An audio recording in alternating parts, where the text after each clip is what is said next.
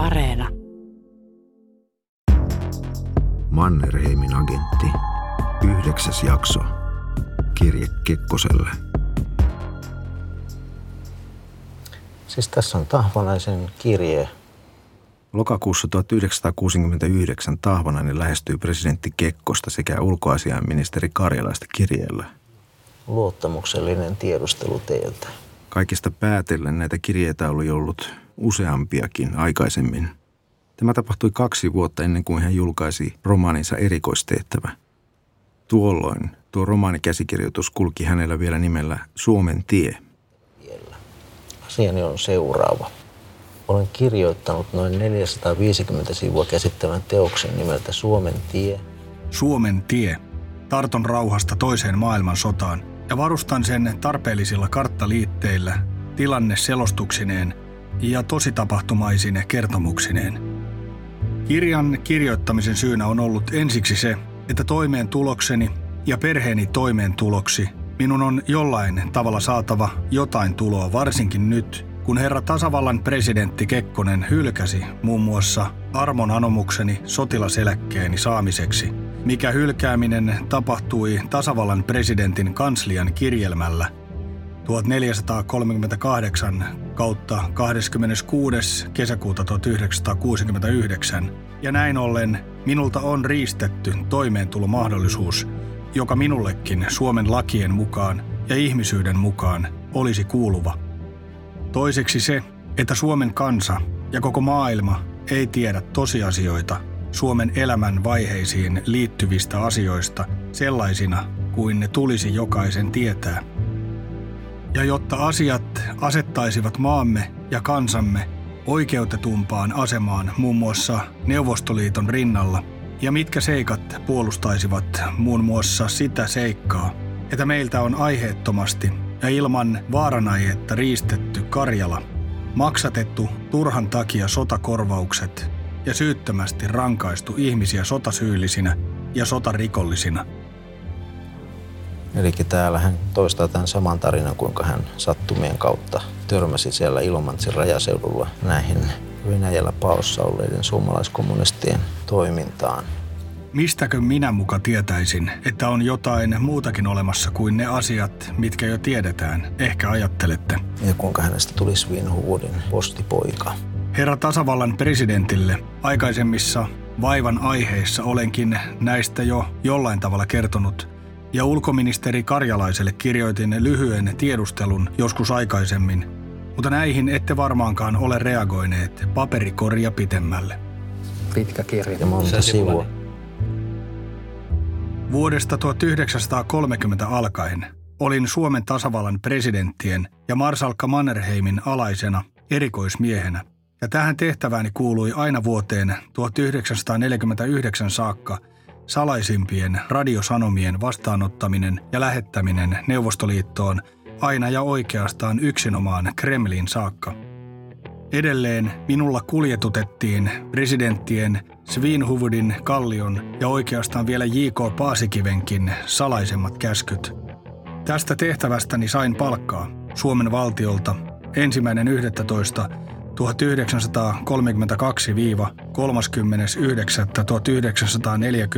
väliseltä ajalta noin 1100 nykymarkkaa kuukaudessa ja lisäksi matkakustannusten korvausta ja muitakin kuluja – mutta suurin osa palkastani kuitenkin meni näillä matkoilla muihin kuluihin.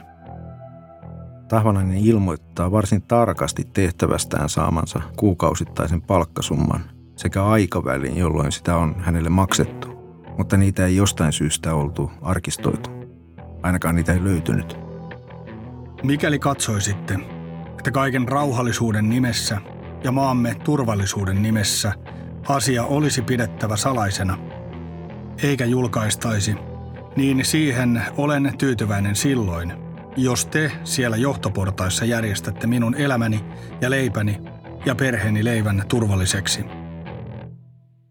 Jos minulle antaisitte jostain tutkimusmäärärahasta 100 000 markkaa tutkimusavustusta, jota en tarvitsisi maksaa takaisin, ja sitten toiset 100 000 markkaa halpakorkoista lainaa synnyin pitäjäni Ilomantsin teollistamista varten – niin minä näillä rahoilla saisin elinvoimaisen yrityksen pystyyn ja antaisin monelle ihmiselle työtä ja valtiolle verotuloja. Tutkimusavustusrahaa vastaan minä kirjoittaisin, jos tahtoisitte Suomen tieteoksen painokuntoon saakka, varustaisin sen karttaliitteelle ja luovuttaisin painamattomana vaikka herra presidentille. Ehkä siitä olisi hyvin paljon apua maallemme. Kun näissä oloissa on mahdotonta muullakaan tavalla tulla toimeen ilman työtä ja ilman rahoitusmahdollisuutta, niin minun on tehtävä asiassa jotain puoleen tai toiseen. Joko saatava valtion avustusta ja lainotusta, tai sitten koetettava saada kustannusyhtiöiltä kirjoituspalkkioita tästä tosi tapahtumaisesta, sensaatiomaisesta teoksesta, jonka vaikutus ja mielenkiinto ei ole vielä vanha eikä ohimennyttä elämää. Tällä tavalla näistä asioista en ole vielä tähän saakka kenellekään muille kertonut kuin nyt teille. Mitä ajattelette asiasta?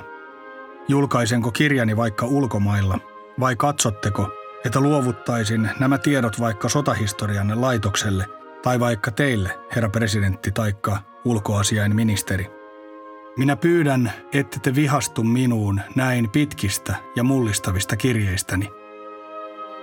Aina minulle on ollut rakas ja kallistuntoinen tämä maa ja sen kansa. Ja siksi, vaikkakin se on kohdellut minua kovakouraisesti, ja kostomielisesti. Ja kostomielisesti en ole vielä tahrannut sen mainetta, ja siksi nytkin kysyin avomielisesti teidän mielipidettänne asiasta. Ehkä, Ehkä saan tähän tiedusteluuni mahdollisen vastauksen ja valoituksen siitä, millä tavalla suhtaudutte minun rahan tarve toivomuksiini luottamuksella ja työtänne kunnioittaen. Vilho Johannes Tahvanainen. Joo, ei varmaan saanut toi Tahvanainen nyt rahaa. Mutta hän siis ihan suoraan pyytää Kekkoselta rahaa. Ja Tahvanainen viittaa kirjeessä presidentti Kekkoselle niin Tsekkoslovakian tapahtumiin. Väkivaltaisiakin mahdollisuuksia, samantapaisia kuin mitä sai Tsekkoslovakkiakin kokea, niin ennen teokseni kauppaamista kustantajille ja mahdollisesti ulkomaisille lehdistölle ennakkoon julkaistavaksi, niin kysyn täten vielä teidän mielipidettänne pyytäen harkitsemaan sitä, että olisiko minulla muuta mahdollisuutta saada leipäpennin ja toimeentuloni kuin julkaisemalla tämä Suomen tie tällaisena riitaisena aikana ja varsinkin nyt Suomeen suunnitellun rauhankonferenssin kynnyksellä. Onko tämä tulkittavissa ihan tämmöiseksi niin kuin kiristysyritykseksi. Mm.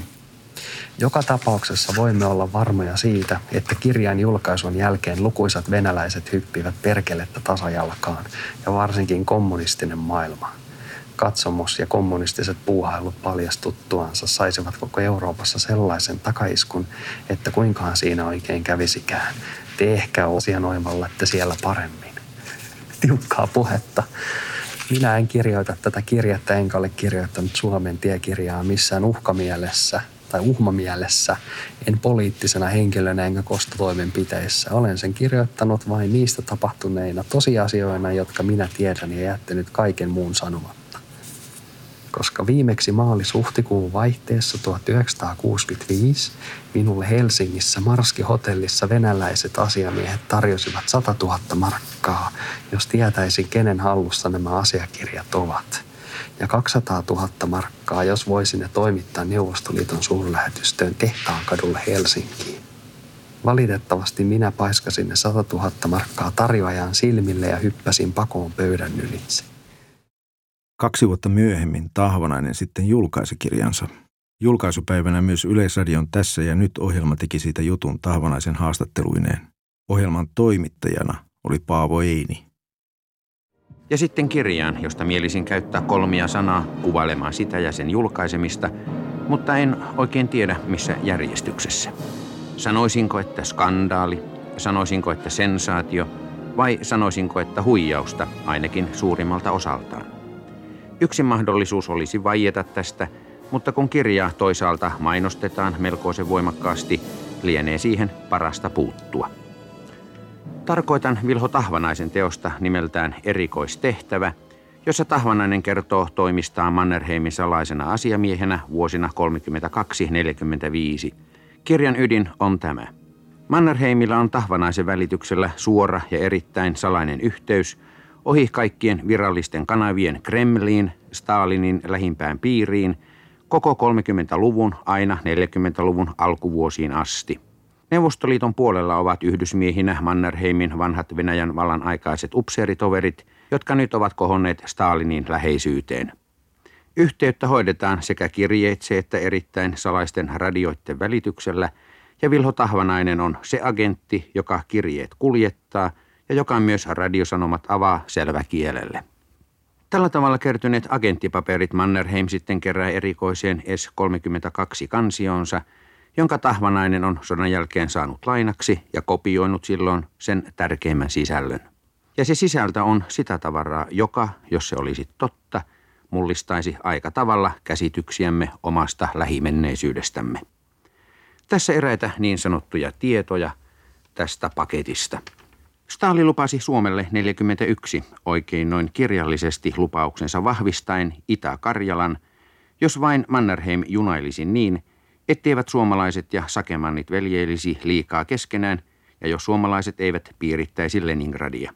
Tämän asiakirjan nouti Tahvanainen rajalta yksin kesäkuussa 1941 Mannerheimin odotellessa agenttiaan parin kilometrin päässä rajalta. Hyvissä ajoin saavuimme noin 200-300 metrin päähän ilmoitetusta paikasta. Kapteeni sitoi valkean nenäliinan vasempaan käsivarteeni ja oksakepin nenään sidottiin toinen valkea nenäliina, joiden merkkien turvin lähdin kävelemään kohti tavoitettani. Silloin huomasin, kuinka etäämpää lähestyi kolme pitkiin takkeihin pukeutunutta miestä pientä valkeaa lippua kantaen. Varmaan olivat upseereita sotilaskoppalakkeineen, joiden lipat kimmelsivät iltaauringon valossa. Hidastin askeleitani ja joku miehistä huusi. Stoi, finski soldat. Tahvanaisen esiintyminen tuossa ohjelmassa on ihan tavan vakuuttavaa. Mistä saitte virikkeen tämän kirjan tekemiseen? Ajattelin, että nämä asiat täytyy Suomen kanssa myöskin tietää, koska näistä asioista on niin paljon virheellisiä käsityksiä lausuttu, niin jollakin tavalla totuus täytyisi nyt tässä tulla esille. Onko lähettyvillä suomalaisia joukkoja ampuma valmiina? Muita ei ole kuin minä vain. Kuka sitten kuittaa vastaanottaneeksi saapuneen kirjeen? Ellette te voi lähteä kanssani kuittausta noutamaan, niin siinä tapauksessa minulla on valtuus kuitata. Kenraali katsahti Everstiin ja he siirtyivät vähän loitommaksi minusta neuvotellakseen. Muutaman minuutin keskusteltuaan he tulivat jälleen luokseni. Eversti otti karttalaukustaan kaksi kirjettä, asetti ne karttalaukun päälle ja kehotti niihin kirjekuorelle kirjoittamaan kuittauksen, minkä jälkeen he antaisivat minulle toisen ja veisivät itse toisen kirjeen mennessään. Puhuitte siitä, että totuuden täytyisi tulla esille. Väitättekö, että kirjanne on joka kohdalla tosi? Ehdottomasti tosi. Tohtori Hannu Soikkanen, jos näin on, niin miten paljon tämä kirja tulisi silloin uudistamaan ja muuttamaan historian kirjoitustamme? Kyllä minä sanoisin, että koko Suomen uudempi historia olisi kirjoitettava aika tavalla uudelleen ja monin kohdin uudelleen, sillä tässähän nyt on niin, sanoisiko ehkä rohkeasti mielikuvituksellisia väitteitä, joiden pohjalta sitten jouduttaisiin tarkistamaan aika tavalla nykyistä kuvaa. Anteeksi, hyvät herrat, sanoin. Mutta minulla on sellainen määräys, että näkemätöntä asiapaperia en saa kuitata, enkä omastakaan puolestani voisi niin tehdä. Pyydän, että avaisitte kirjeen, jossa on kirjallinen vahvistus niin, että minä saatan sen lukea. Varmaan ymmärrätte minua, että minun on näin tehtävä, koska minulle on tällaiset ohjeet annettu. Eversti otti kirjeet ja avasi ne kuorien päistä veitsellään, asetti ne karttalaukun päälle eteeni ja kehotti lukemaan.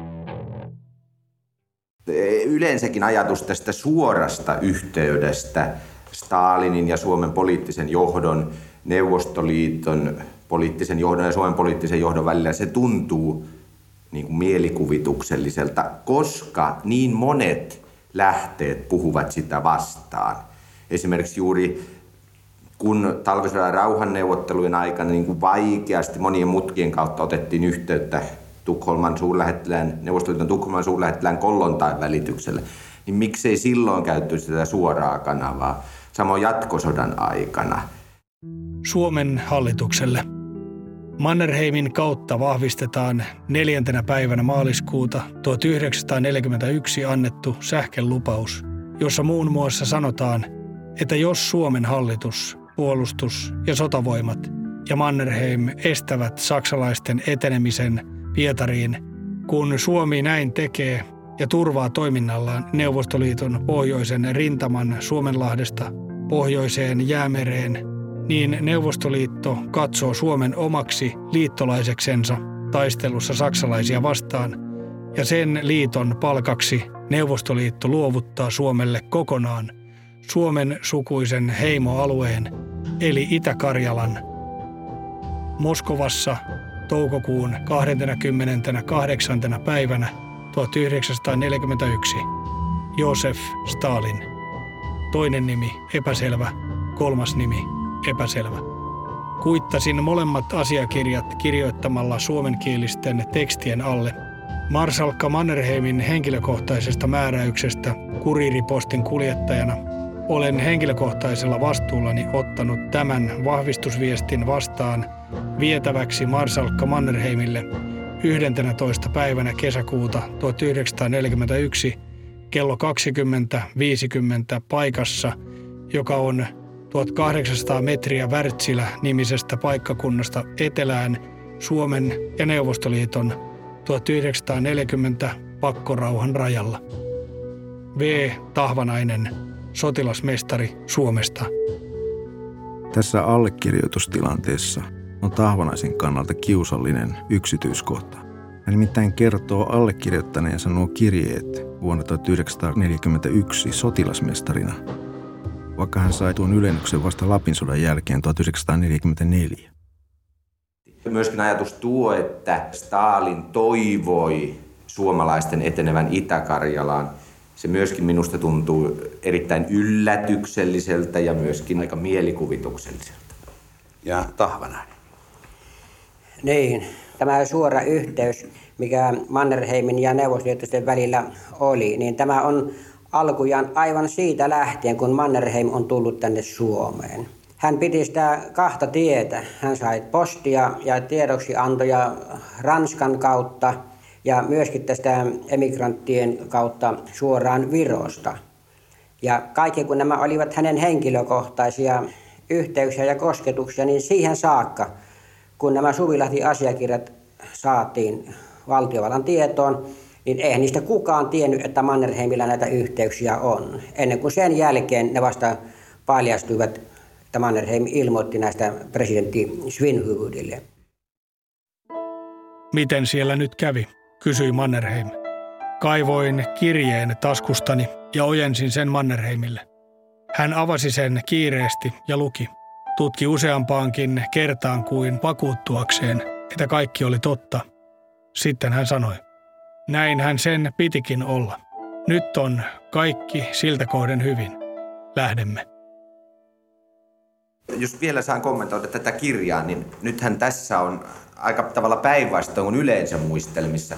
Tässähän niin kuin tämä Tahvanaisen omat kokemukset tuntuvat erittäin, niin kuin, sanoisiko, mielikuvitukselliselta juuri tämä yhteydenpito, kun taas sitten nämä hänen yleiset kommenttinsa päinvastoin kuin yleensä muistelmissa, niissä on sanoisiko aika mielenkiintoisia asioita, ehkä vähän yllätyksellisiä, mutta kuitenkin hyvin mielenkiintoisia. Esimerkiksi tuo koko kirjan punainen lankahan on nähdäkseni ajatus, että Stalin oli Suomen ystävä ja että häntä vastaan, niin kuin olivat Neuvostoliitossa lähinnä nämä emigranttikom, meidän emigranttikommunistimme ja sitten Neuvostoliiton sotilaspiirit, tai ainakin nuoremmat heistä ja myöskin nuoremmat diplomaattipiirit. Nythän ajatus siis siitä, että Stalin olisi suopeampi Suomelle, se putkahtaa esille nyt tähän asti tunnetuissa lähteissä. Myöskin ajatus tuosta, että nämä emigranttikommunistit olisivat olleet painostusryhmä, joka olisi painostaneet Stalinia aktiivisempaan toimintaan Suomea vastaan. Sekin esiintyy kyllä joissakin muissakin lähteissä, mutta näin suoraviivaisesti tulkittuna, niin en, en oikein jaksaisi sitä uskoa enkä, enkä selittää tällä tavalla. Seuraavassa jaksossa käydään läpi Tahvanaisen omaa kokemusta kirjansa julkaisusta ja tuosta haastattelutilanteesta sekä siitä, kuinka hänestä tuli persona non grata.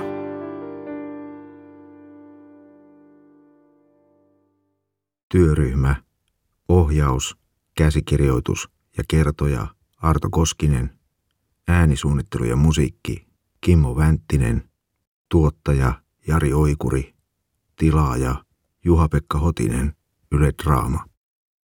Esiintyjät Jan Christian Söderholm, Vilo Tahvanainen, muut esiintyjät Arto Koskinen ja Jari Oikuri. Asiantuntija opetusneuvos Erkki Hautamäki, radio-ohjelma vuodelta 1971, tässä ja nyt, toimittaja Paavo Eini. Mukana ohjelmassa historioitsija Hannu Soikkanen sekä Vilo Tahvanainen.